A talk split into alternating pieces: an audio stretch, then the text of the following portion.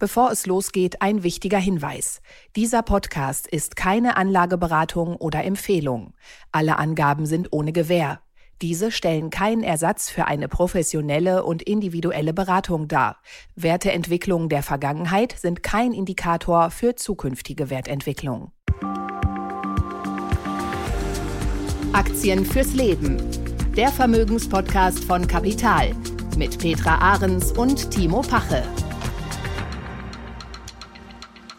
Herzlich willkommen zu einer neuen Folge von Aktien fürs Leben, dem Vermögenspodcast von Kapital. Und hier sind wieder mal Petra Ahrens und Timo Pache.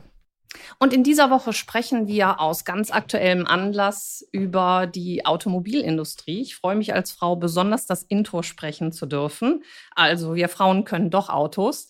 Na klar. Ähm, ja, wir hatten eine ganz spannende Woche und wir würden heute in unserem Podcast darauf eingehen, wie des Deutschen liebstes Kind die deutschen Automobil Hersteller dastehen. Vor allem werden wir heute mal durchleuchten Unternehmen wie BMW, wie Porsche, wie Mercedes. Aber wir gucken auch äh, in die Ferne. Wir schauen uns die Konkurrenz aus Asien an, unter anderem dann BYD, aber auch Tesla. Und wir schauen auf das, was in der Vergangenheit war und natürlich auch auf das, was uns erwartet und äh, was in Hinblick auf E-Mobilität auf uns zukommt und ob es gegebenenfalls auch hier eine Zeitenwende für Deutschland geben wird. Petra, was mich ja in der Vorbereitung zu diesem Podcast am meisten beeindruckt hat, war, dass du gesagt hast, du hast eigentlich alle Hersteller, die wir heute besprechen werden, schon mal in der Garage gehabt hintereinander. ich, ich, arbeite noch daran, die Garage zu erweitern und alle nebeneinander stehen zu haben. Ja, es stimmt wirklich. Also ähm, mein, mein, erstes, äh, mein erstes Auto war, okay, das war ein Mazda, den haben wir jetzt heute nicht auf der Spur. Nee, das ist Aber vorbei. ich bin dann, ich habe dann abgedriftet zu, zur guten deutschen Maßarbeit und Produktion. Ähm, der erste Wagen war ein BMW Cabrio dann gefolgt von einem Mercedes. Ich bin dann in die SUV-Riege rübergegangen.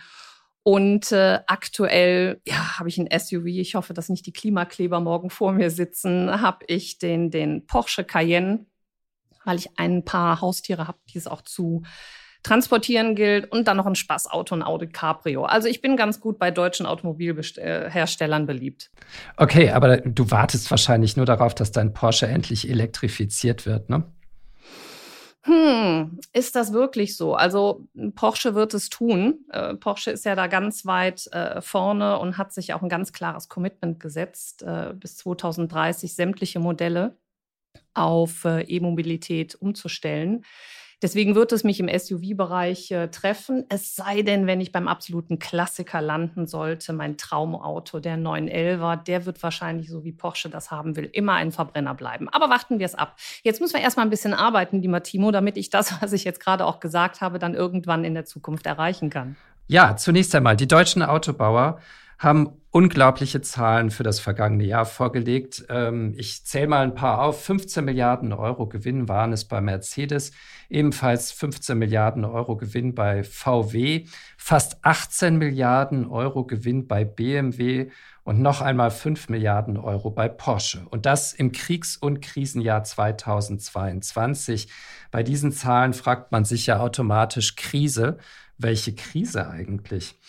Das hat sich auch in den Kursen der deutschen Autobauer niedergeschlagen. Plus 20 Prozent bei Mercedes, plus 20 Prozent nochmal bei Porsche, die ja ohnehin seit dem Börsengang im letzten Jahr super gelaufen sind.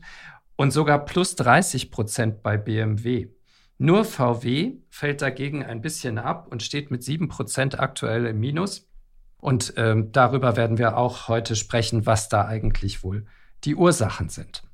Ja, wir sollten uns zunächst einmal den Automobilmarkt in seiner Gänze angucken. Also wir haben es ja hier mit einem unglaublich großen Markt und Segment zu tun, aber genauso groß ist natürlich auch die Konkurrenz. Der Markt ist unglaublich stark aufgeteilt. Es gibt unterschiedlichste Kundengruppen, wie eben schon gesagt. Du wächst natürlich mit Marken und Modelle ganz unterschiedliche ähm, Wünsche und Träume zum perfekten Fahrerlebnis. Und die drei wichtigsten Märkte für den Automobilmarkt sind allen voran China, es sind die USA und Westeuropa. Die drei machen allein 80 Prozent des Gesamtmarktes aus. Und die drei größten Automobilhersteller der Welt kommen zusammen jedoch nur auf 40 Prozent Marktanteil. Also das zeigt schon mal, dass es auch kleinere Nischen gibt, wo die Hersteller sich umtun. Ich habe mal geguckt, was sind die drei größten Automobilhersteller. Ich bin da aufs Jahr 2022 zurückgegangen. Das sind allen voran Toyota, dann gefolgt von VW. Ich könnte mir vorstellen, Timo, dass sich das jetzt ändern wird. Und drittgrößter ist dieses Konglomerat aus Renault, Nissan und Mitsubishi. Mhm. Wie zersplittert dieser Markt ist äh, und wie riesig, das hat man ja in der vergangenen Woche gesehen in Shanghai bei der Shanghai Auto Show.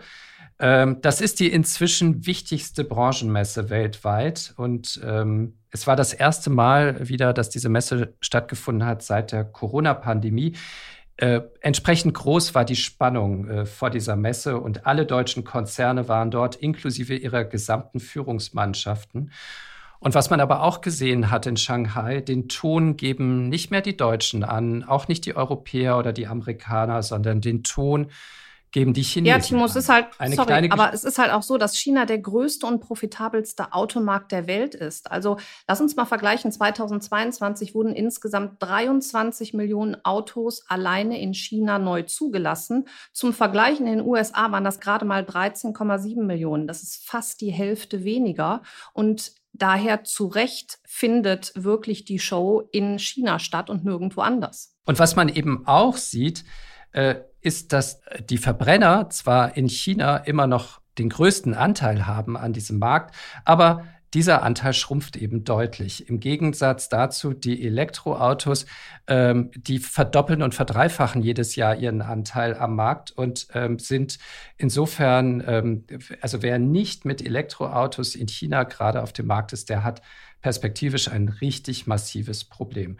Das ist die Erkenntnis äh, der Automesse in Shanghai. Und das ist schon beneidenswert, weil China hat sich in der Tat zum weltweit bedeutendsten Einzelmarkt für elektrische Fahrzeuge entwickelt. Warum? Weil die Regierung eine konsequente und langfristige Industrie- und Technologiepolitik verfolgt. Also die unterstützen wie so häufig mal wieder diese Branche komplett mit Subventionen und Förderungen von insgesamt umgerechnet 120 Milliarden US-Dollar. Ich finde das schon echt beneidenswert, was so eine Politik tatsächlich bewirken kann.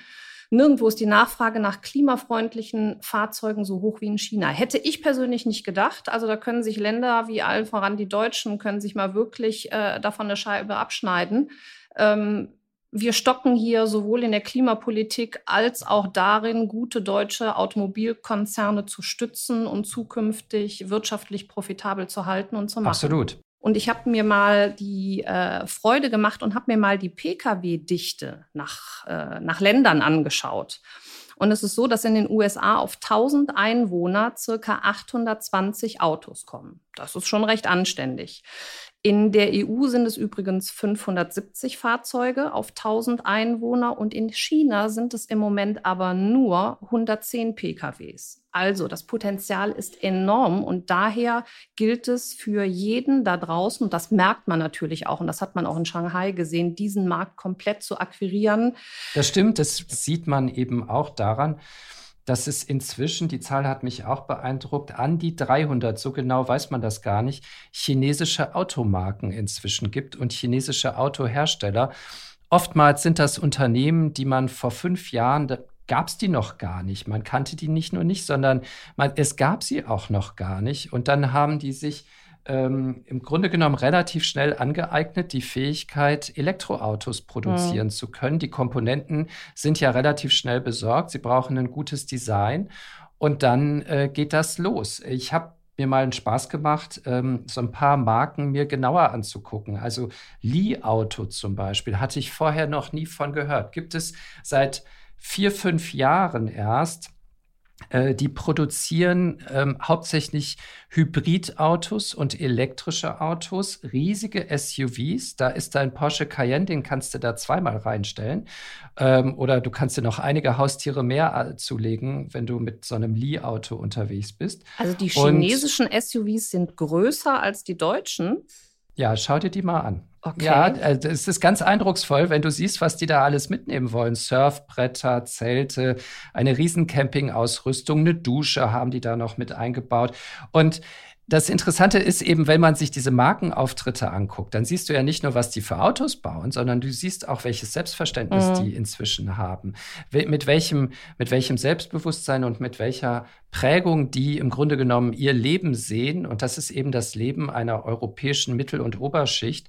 Ähm, die wollen rausfahren, die machen Urlaub, die wollen Spaß haben, die wollen Outdoor, die wollen quasi mit ihrem SUV durch die Prärie preschen. Und ähm, das inszenieren die auf ihren Webseiten, in ihren Auftritten.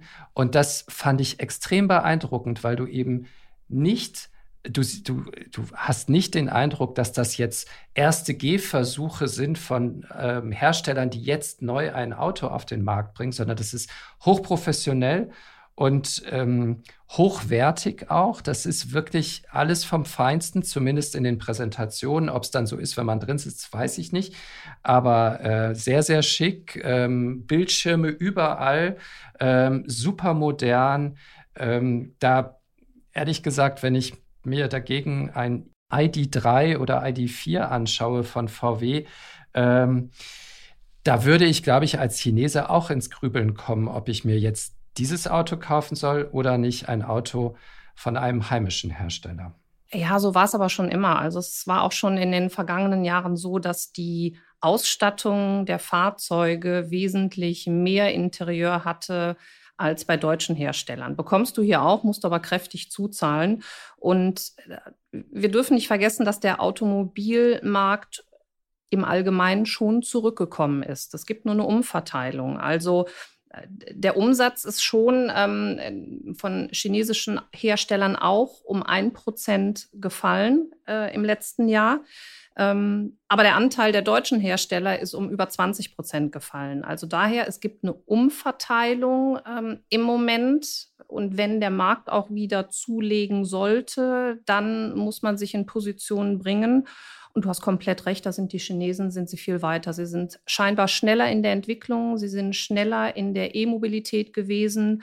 Und ich habe auch das Gefühl, ich weiß jetzt nicht, ob es wirklich so ist, dass die Fahrzeuge ähm, günstiger sind und dafür auch noch mehr zu bieten haben.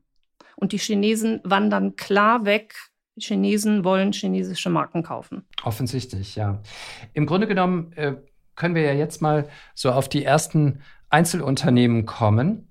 Und ähm, wenn du sagst, irgendwie die, die Marktanteile ähm, schrumpfen, beziehungsweise der chinesische, die Marktanteile in China werden neu verteilt, ist ja, wer macht das Geschäft in China?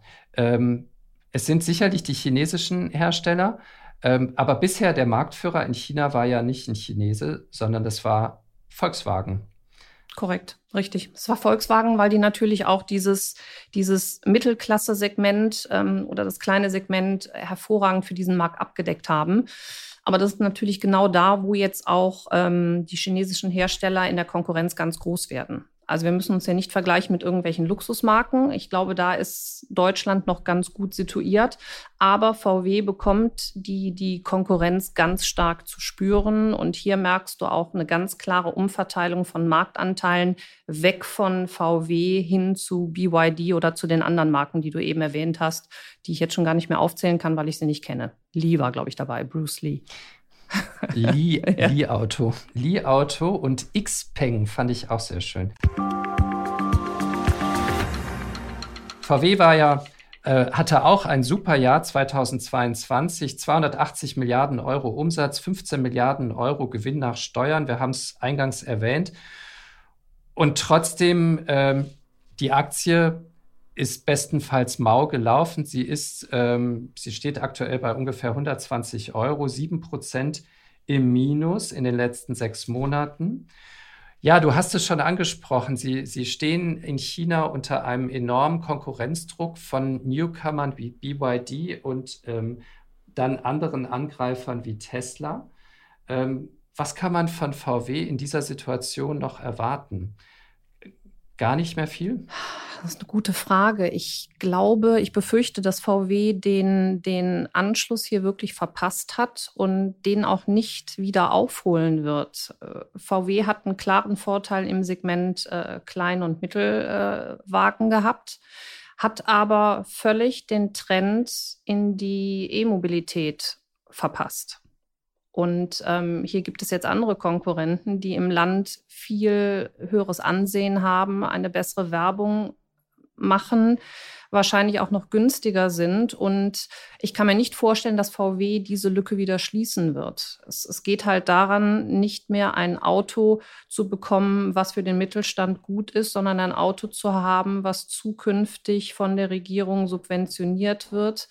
Und das ist die E-Mobilität. Und da ist BYD und da sind Tesla einfach äh, vorne dran. Also es wird unglaublich viel Zeit brauchen, bis VW das entwickelt hat. Und ob sie dann noch wiederum die äh, Beachtung im chinesischen Markt bekommen, Timo, ich persönlich glaube das nicht.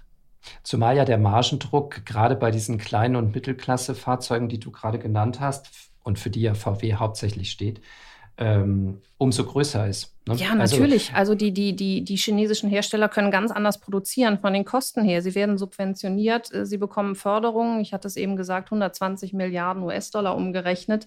Das haben wir hier in Deutschland nicht. Und ich denke mal, dass VW sich damit abfinden muss, dass sie diese Marktteil, Marktanteile dauerhaft in China abgegeben hat. Und was kommt dann? Also ist dann ähm, Oliver Blume, der CEO, hat ja äh, jetzt die USA wieder ausgerufen als das neue, als der neue starke Markt, den man jetzt entwickeln möchte. Wir erinnern uns, das gab es schon mal. Geschichte wiederholt sich hier ein bisschen. Auch in den 2000er Jahren hat VW versucht, in den USA massiv zu expandieren. Damals noch mit einem Dieselmotor, den man in den USA wieder prominent ähm, platzieren wollte. Wir wissen alle, wie das ausgegangen ist 2015. Jetzt versucht man es nochmal neu mit Elektromobilität. Doch auch dort ist ja die Frage, kann VW das noch? Ne? Das sind riesige Investitionen. Sie haben zwar ein ordentliches Cashpolster von 43 Milliarden Euro. Ja, das brauchen Sie natürlich auch. Ne? Das brauchen Sie für den Bau dieser mhm. ganzen neuen Fabriken in den USA, in Kanada wird dieser Tage der Grundstein gelegt für eine neue Batteriefabrik.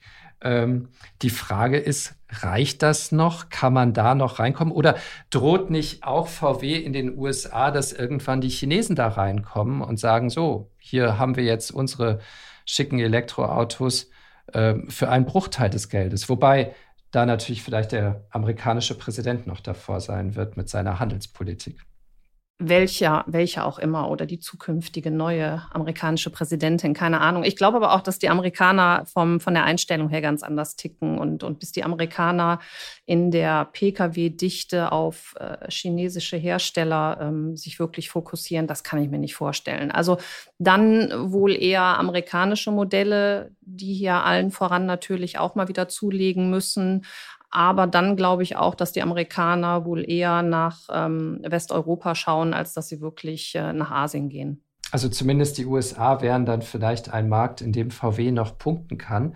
Äh, aber tatsächlich, den Eindruck konnte man letzte Woche gewinnen. China wird für VW ein sehr, sehr schwieriger Markt werden. Es wird grundsätzlich schwierig für VW. Ja, das glaube ich auch. Mercedes hat ja unfassbare Zahlen nochmal vorgelegt für das äh, abgelaufene Geschäftsjahr. 150 Milliarden Euro Umsatz, Gewinn nach Steuern fast, ich habe es schon eingangs erwähnt, äh, 15 Milliarden, ich glaube exakt 14,5 Milliarden Euro. Und eine Zahl hat mich besonders beeindruckt bei Mercedes. Der durchschnittliche Verkaufspreis eines Mercedes im letzten Jahr betrug fast 73.000 Euro. Ein Plus von 20 Prozent innerhalb von drei Jahren beim Verkaufspreis. Die Aktie liegt aktuell bei rund 70 Euro. Das äh, ist ein Plus von 20 Prozent in den vergangenen sechs Jahren. Und Sie liegt auch nur noch knapp unter dem Höchstkurs von 80 Euro im Jahr 2015. Petra, Mercedes, ein ganz anderer Fall als VW. Was mhm. denkst du? Ja, klar, ist ein ganz anderer Fall, weil es ein, ein Hersteller ist, der schon ganz anderes Wording hat, also eine ganz andere Beliebtheit genießt als VW und Mercedes hält sich, und das machen sie ganz bewusst in den vergangenen Jahren, hält sich mehr so im Luxussegment auf. Das ist ja die Strategie und, von Ola Kelenius, ne, dem CEO. Und das ist auch, und das ist auch richtig und das ist gut so. Und Mercedes hat ja ganz bewusst ähm, die Produktion verringert in der A-Klasse, wo man mitbekommen hatte, hier werden die Margen immer kleiner. Also im Grunde genommen genau das, was bei VW nicht stattgefunden hat. Ähm, Mercedes sagt, die A-Klasse bringt uns zu geringe Margen, hat zu wenig Gewinn.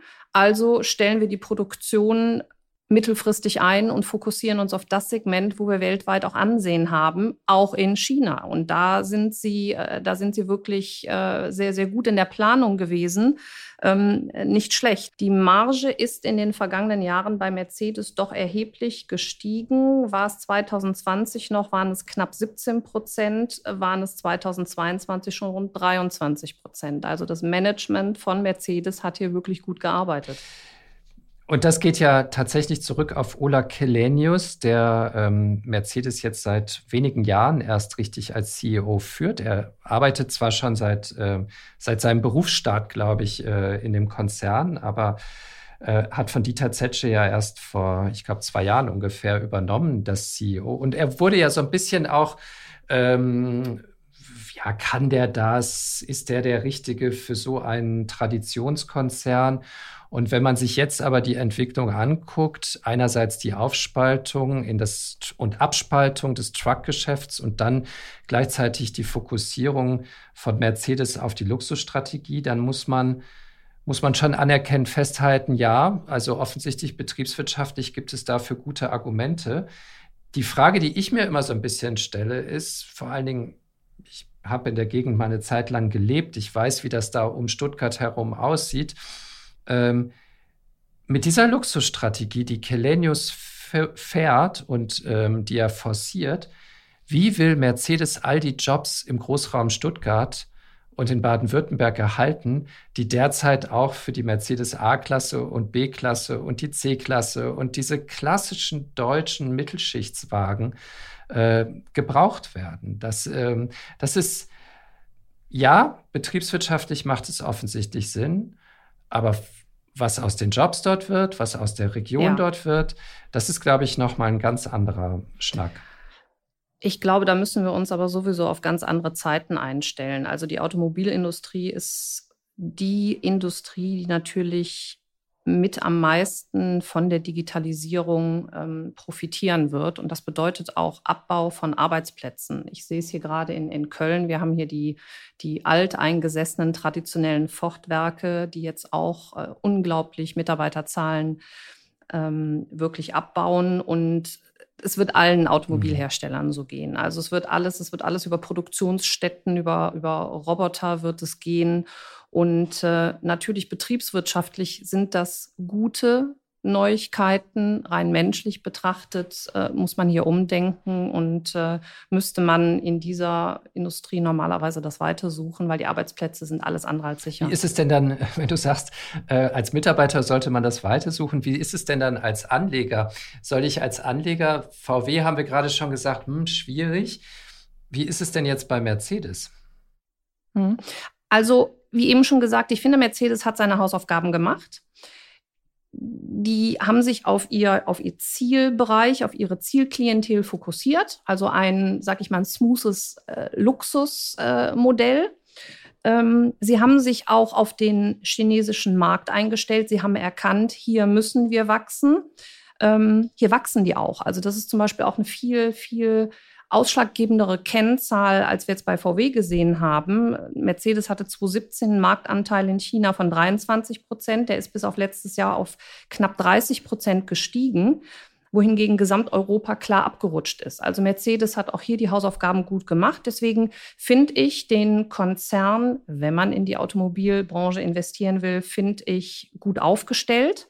Ähm, wie du eben schon gesagt hast, sie haben einen recht hohen Kurs knappsten gerade am, am All-Time-High. Nichtsdestotrotz ein KGV von 5 ist jetzt nicht unbedingt der höchste Wert, den wir hier sehen. Kann man also schauen. Es hängt natürlich alles davon ab, wie sich das Ganze jetzt verschiebt, wie man damit umgeht, wie die E-Mobilität ins Rollen kommt, im wahrsten Sinne des Wortes.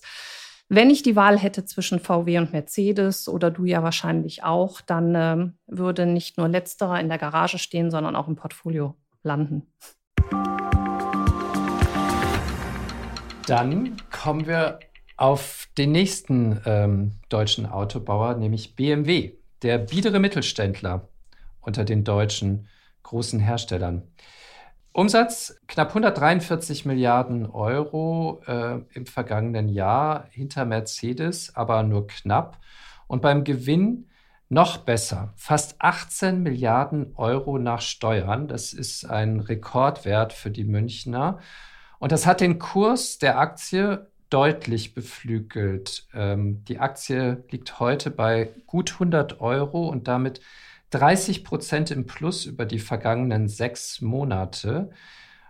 Das erfreut natürlich die Aktionäre und noch mehr erfreut die Aktionäre wahrscheinlich die Ankündigung, in diesem Jahr eine richtig satte Dividende auszuschütten, nämlich 8,50 Euro je Aktie, 2,70 Euro mehr als im vergangenen Jahr. Es macht bei dem Aktienkurs eine ziemlich glatte Dividendenrendite von 8,5 Prozent. Und weil du das KGV erwähnt hast, das KGV bei BMW liegt bei 5, ebenfalls bei 5. Ähm, tja, Mercedes hast du schon gesagt, ähm, eher in der Garage und im Depot als VW. Wie hältst du es mit BMW, Petra? Ah, ich bin bei BMW, bin ich so hin und her gerissen, weil äh, man kriegt sie nicht so richtig zum Packen. Also ich weiß gar nicht, wo ich da, wo ich da stehe. Und ähm, BMW ist halt auch in, in sämtlichen Bereichen vertreten. Also die versuchen sich natürlich auch im Luxusautomobilmarkt und, und sind auch weltweit einer der führenden Hersteller von Automobilen und Motorrädern. Ähm, nichtsdestotrotz ähm, finde ich, dass BMW am meisten für mich aktuell den Trend hin zur E-Mobilität auch nicht mitgemacht hat. Also ich weiß, dass das Management sich jetzt äh, zur Voraussetzung gemacht hat, bis 2025 über 25 Prozent der Gesamtauslieferungen sollen dann elektrische Modelle sein. Timon, ich weiß nicht, wie das bei dir ankommt. Ich finde das verdammt wenig. Also da sind andere natürlich ganz, ganz anders unterwegs und stellen die komplette äh, Modellpalette um. Und China macht hier nur noch E-Mobilität. Und in den kommenden zwei Jahren hat sich BMW dieses Ziel gesetzt. Das ist jetzt für mich kein Strukturwandel. Und vor allen Dingen weiß ich nicht, ob sie damit echt konkurrenzfähig bleiben können. Also in, in einer Branche, die sich so stark wandelt, wird es immer Gewinner und Verlierer geben. Ich weiß aktuell nicht, zu welcher Seite BMW gehören wird. Und was mich auch so ein bisschen stört an dem Unternehmen ist, dass die größten Anteilseigner an der BMW AG, nämlich Frau Klatten, Susanne Klatten und Stefan Quandt, halt insgesamt 47 Prozent Aktien halten. Das ist auch nochmal so ein dickes Brett, was man hat, wenn es hier irgendwie um schnelle Entscheidungen geht. Und daher, BMW ist auch, wie du hörst, nicht einer meiner Favoriten. Aber weil du jetzt gerade die Aktionärstruktur ansprichst, ähm, ich würde ja immer denken, so einen fetten Ankeraktionär äh, zu haben, ist, gibt dir doch erstmal in so einer stürmischen Zeit des Strukturwandels totale Sicherheit, weil du äh, erstmal das Zutrauen hast von deinen Hauptaktionären, die werden erstmal dabei bleiben und äh, werden dich im Zweifelsfall unterstützen. Das werden sie sicherlich auch tun. Sie profitieren ja mit am meisten davon. Das kann sein, aber das wird nicht auffangen, wenn wir einen Strukturwandel haben und andere Hersteller besser positioniert sind, wirklich das Gesamte abzufedern. Und da habe ich bei BMW meine ganz großen Bedenken. Interessant. Das ist auch deswegen ja so äh, bemerkenswert, weil BMW ja mal ein Vorreiter war bei der Elektromobilität. Ähm, du erinnerst dich an den i8. Das ist so ein richtiges Geschoss gewesen. Also sehr, sehr beeindruckendes Ding. Das hat man manchmal hier in Berlin gesehen gesehen. Ähm, und der i3 war ja dieses etwas eierförmige ähm, Auto, war ja eigentlich eines der erfolgreichsten Elektroautos gleich zu Beginn vor weiß nicht, acht oder zehn Jahren, als die ersten i3s äh, eingeführt wurden in den Markt. Im Grunde genommen so ein bisschen fast die die Rache des First Movers an der Stelle. Ich glaube, sie waren sehr, sehr früh für die deutschen Autobauer dabei, eigene Elektrofahrzeuge zu entwickeln, mit einem eigenen Design, mit einer eigenen Markenidentität, nämlich dieser i-Reihe. Und haben mhm. dann aber festgestellt, nee, so richtig in den Massenmarkt kommen wir damit nicht die rennen uns jetzt nicht die Bude ein, die Kunden, und sind dann wieder zurückgegangen und haben, und seitdem, das ist auch mein Eindruck, schlingern sie so ein bisschen. Ähm, der ja. Vorstand von BMW sagt ja auch, wir wollen das eigentlich relativ technologieoffen halten, unsere Modellpalette. Wir machen Elektromobilität, aber wir wollen den Verbrenner auch nicht komplett aufgeben, sondern wer weiß, was in 15, 20 Jahren tatsächlich wir für Antriebe haben. Das ist, glaube ich, auch richtig, wenn man sich mal den Markt für Elektroautos anguckt. Ich finde auch, die Technik überzeugt mich noch nicht hundertprozentig. Die Reichweiten, die Preise, die Rohstoffgewinnung, der Strommix in Deutschland. Also man hat so ganz, ganz viele Fragezeichen da drumherum. Mhm. Und ich glaube, die Antwort von BMW darauf ist bisher zu sagen, ja, weil es so viele Fragezeichen gibt und weil wir uns eben nicht sicher sein können, dass Elektromobilität tatsächlich die Mobilität der Zukunft auch in 20 Jahren ist, will man sich einfach noch so ein paar Optionen offen halten. So verstehe ich zumindest äh, die, die Politik des Vorstands an der Stelle. Aber die ist wahrscheinlich. Ja, ich glaube, vom Timing her hat man sich, hat man, das Timing war wirklich nicht ganz so gut. Also man war wirklich First Mover was die E-Mobilität anging bei BMW. Dann hat man sich davon verabschiedet, man hat sich breiter aufgestellt. Ich glaube, es gab auch mal eine Zeit lang, wo man sich dem Thema Wasserstoff mhm, genau. etwas mehr ja. angenommen hat. Da sind wir ja noch ganz weit von entfernt, zumindest in der, in der Pkw-Klasse. Und ähm, jetzt hat man sich breit aufgestellt und das fällt ihnen natürlich auf die Füße, weil sie nicht klar eine Richtung gehen. Und das ist im Moment, ist es die Elektrizität und da haben sie jetzt das Nachsehen. Da sind andere viel weiter vorne. Also ich fand es gut, wie du eben gesagt hast. Es ist wirklich dieses Schlingern auf der Autobahn. Da sollten Sie mal besser den Spurhalteassistent einschalten, um weiter nach vorne zu kommen. Dann kommen wir jetzt äh, zum letzten deutschen Hersteller, zum letzten börsennotierten deutschen Hersteller seit dem letzten Jahr, nämlich Porsche. Klein, aber uneingreifbar. Umsatz knapp 38 Milliarden Euro im letzten Jahr, plus 14 Prozent.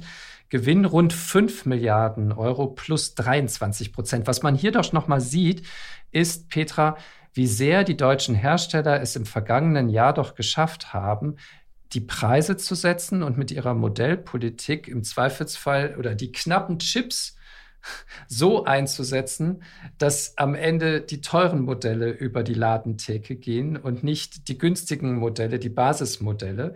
Das, genau. ähm, und das fand ich bei, bei Porsche besonders eindrucksvoll. Also Umsatz plus 14 Prozent, Gewinn aber plus 23 Prozent. Also die Hersteller haben schon massiv die Margen ausweiten können. Ne? Ja, super. Und da ist Porsche ein, ein Vorzeigekandidat für. Aber Porsche ist natürlich auch rein im Luxussegment äh, wirklich verankert.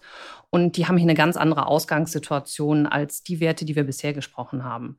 Und Porsche hat ja auch eine Historie ich habe mir das angeschaut, ähm, woher die kommen und was die schon alles erlebt haben. Ähm, du merkst es, ich, ich, ich brenne dafür. Also ich finde, äh, erstens finde ich sowieso, dass sie die mit Abstand schönsten Autos haben, obwohl Audi auch sehr viel am, am Facelifting getan hat. Aber Porsche hat halt wirklich ich sehe es ja, du, du fährst über die Straße und äh, der kleine Junge am Straßenrand oder das kleine Mädchen, um hier zu gendern, wobei es ist wirklich mehr der Junge, der guckt hinterher, wenn du in einem Porsche sitzt. Und das ist einfach, das ist ein Beliebtheitsgrad, den hast du weltweit. Und damit haben sie eine Macht ähm, wo sie wirklich, wo du das Auto haben willst und dann zahlst du auch jeden Preis. Und das ist das Tolle, weniger umgesetzt, ja, eine Verknappung einfach in der Produktion, aber einfach mal die Kurse angehoben. Das ist Preissetzungsmacht. Lass uns doch noch mal einmal auf das Unternehmen und die Kennziffern gucken.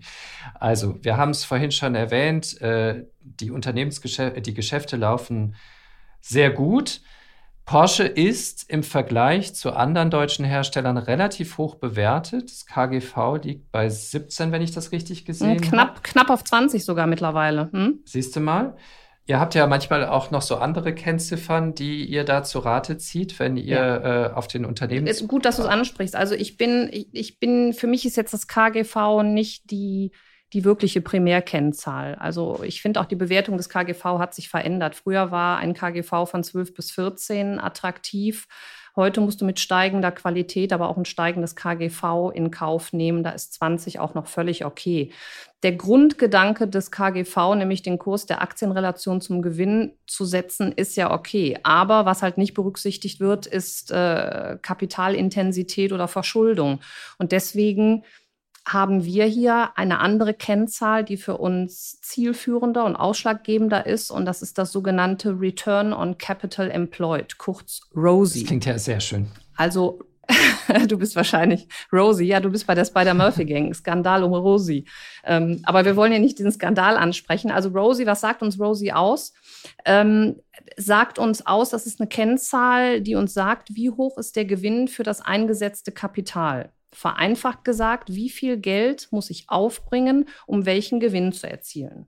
Beispiel dafür. Ein Unternehmen, was 100 Euro einsetzt, um eine Dienstleistung oder ein Produkt ähm, in den Markt zu bringen und darauf 25 Euro Gewinn erzielt, liegt der Rosie bei 25 Prozent. Also je höher der Rosie ist, umso besser. Beispiel mal aus dem DAX. Lufthansa hat einen Rosie von 1,1 Prozent. Okay. Die Bayer AG hat einen Rosie von 2,5. Also die müssen unglaublich viel Kapital einsetzen, bekommen dafür aber einen relativ geringen Gewinn. Gucken wir uns das jetzt mal auf Porsche an. Porsche hat einen Rosie von aktuell 21,8. Okay. Also wenn die 100 Euro einsetzen würden, die Frage ist, äh, was kriegst du für 100 Euro bei Porsche? Wahrscheinlich noch nicht bei den Zündschlüssel. Aber für 100 Euro Kapitaleinsatz bekommen die 21,8 Euro zurück. Und das ist ein guter Wert. Und deswegen ist es für mich irrelevant, dass vielleicht das KGV bei knapp 19 steht. Der Rosie steht bei knapp 22. Und das heißt für mich, das Unternehmen ist hochprofitabel. Und das sind sie natürlich, weil auch Porsche ähm, in der E-Mobilität sehr schnell vorankommt. Also in 2021 waren bereits 40 Prozent aller verkauften Fahrzeuge entweder voll elektrisch oder aber Plug-in-Hybride. Und ähm, das hatte ich eben schon mal angesprochen. Das Ziel, was man sich gesetzt hat, ist bis 2030 komplett klimaneutral zu werden. Und man hat natürlich das auch entsprechend in den Hauptumsatzmärkten verzeichnet. Europa hat gerade mal 30 Prozent am Umsatz vom Porsche. Amerika sind auch knapp 30 Prozent. Aber 40 Prozent macht Porsche in Asien, in Afrika und im Nahen Osten. Und jetzt kommt was ganz Wichtiges. Mittlerweile wird jeder dritte Porsche in China verkauft. Und das muss man sich mal auf der Zunge zergehen lassen. Ein wachsender Markt in China und die Chinesen kaufen Porsche. Ja, sagt was aus über die Käuferstruktur in China auch. Und ähm, der Hauptunterschied zwischen Porsche und allen anderen, die wir heute hier diskutiert haben, aber vor allem, ähm, ja, es betrifft vor allem Porsche, ist doch, diese Preissetzungsmacht, die sie haben, oder? Also mhm. sie können im Grunde genommen für ihre Autos einen Preis setzen, der darf nicht irgendwie völlig, das dürfen keine Fantasiepreise sein, das stimmt, aber offensichtlich sind sie in der Lage, auch Preissteigerungen gut verkraften zu können, Kostensteigerungen gut verkraften zu können und die Leute, auch die Chinesen, kaufen weiterhin Porsche. Wegen ja, das ist, das ist halt das, was wir im gesamten Luxussegment äh, gerade feststellen. Das sind, das sind absolute Sachwerte. Versuch heute mal einen Porsche zu bestellen. Du brauchst wirklich 12, 18 Monate, um, um, um einen Carrera ausgeliefert zu bekommen.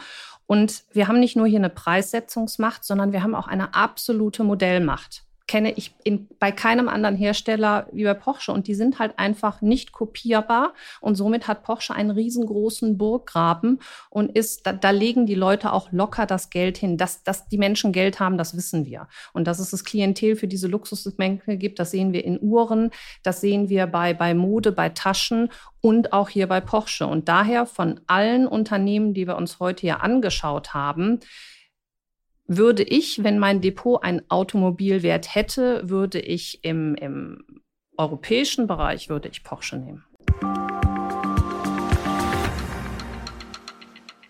Jetzt lass uns noch mal zum Abschluss auf die Herausforderer kommen. Wir hatten eingangs äh, über Tesla und BYD ja schon gesprochen. Und ähm, wir können nicht über die deutschen Autobauer und die deutsche Autoindustrie sprechen, ohne am Ende noch mal auf Tesla zu kommen. Tesla ist ja äh, eine faszinierende Geschichte. Ne? Also natürlich Elon Musk, äh, ein irrer Aufstieg. Äh, die Aktie war im November 2021, stand sie bei fast 400 Dollar, ist seitdem massiv gefallen, ähm, bis auf 100 Dollar, jetzt erst vor wenigen Monaten zum Jahreswechsel. Dann wieder rauf auf 180, jetzt wieder runter. Aktuell liegt sie bei knapp 150 Dollar. Also die Aktie schwankt massiv. Umsatz und Absatz der Fahrzeuge wachsen weiterhin stark, aber zugleich, und das ist das Interessante, sinkt der Gewinn. Minus 25 Prozent im ersten Quartal hat der Konzern gerade mitgeteilt und Grund dafür ist die Rabattschlacht, die Elon Musk in China und in den USA gestartet hat. Er versucht mit massiven Preisnachlässen nicht nur sein eigenes Geschäft, glaube ich, anzukurbeln, was es offensichtlich nötig hat, sondern auch die Konkurrenz irgendwie aus dem Markt zu preisen, was relativ schwierig ist, wenn man von ganz oben kommt bei den Preisen und dann versucht, die viel billigere Konkurrenz aus dem Markt zu drängen mit Rabatten. Ähm, ich bin mir nicht sicher, ob das äh, langfristig so aufgehen wird. Äh, und das drückt auf jeden Fall auf die Marge. Trotzdem ist ja Tesla immer noch sehr hoch bewertet. Selbst beim aktuellen Börsenkurs haben die immer noch ein KGV von, glaube ich, 40 oder 44. Ähm, sind also eigentlich nach wie vor nicht bewertet wie ein Autohersteller. Was denkst du über Tesla?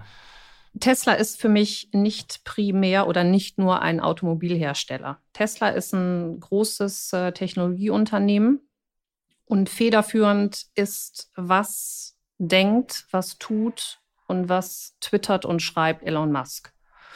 Und hier sind weder Bilanzen und Kennzahlen ausschlaggebend als vielmehr, wie er sich bewegt in seinem Umfeld. Und äh, heute sagt er, äh, Krypto ist toll, morgen ist es nicht umwelttauglich und damit beeinflusst er Märkte natürlich sehr. Und das merkt man auch ähm, bei der Herstellung oder das merkt man auch bei Tesla Automobilen. Und daher, im letzten Jahr hat er zweimal die Preise auf Tesla senken müssen. Der Konkurrent BYD hat die Preise erhöht. Damit sieht man schon, er tut sich aktuell schwer und er hat ja auch selbst unglaublich Anteile abgegeben, um sich äh, für andere Projekte, die er hat, zu finanzieren. Das ist für mich ein Risiko, ein Wagnis, was ich nicht einschätzen kann. Und ein Unternehmen, was ich mit Bilanzen nicht packen kann, ist für mich kein Investment wert. Jetzt hast du BYD gerade angesprochen. Das ist ja im Grunde genommen mhm. einer der großen neuen chinesischen Player. Der kommt gerade massiv auf den Markt. Ähm, unglaublich. unglaublich. Kommt, expandiert ja. auch nach Europa und versucht sich sozusagen westliche Märkte zu erschließen mit sehr, sehr günstigen Modellen. Alles elektrisch, hat ja, glaube ich, die gesamte Palette inzwischen auf Elektroautos umgestellt. Und das günstigste Auto, was BYD äh, vergangene Woche vorgestellt hat, wird gerade mal 10.000 Dollar kosten.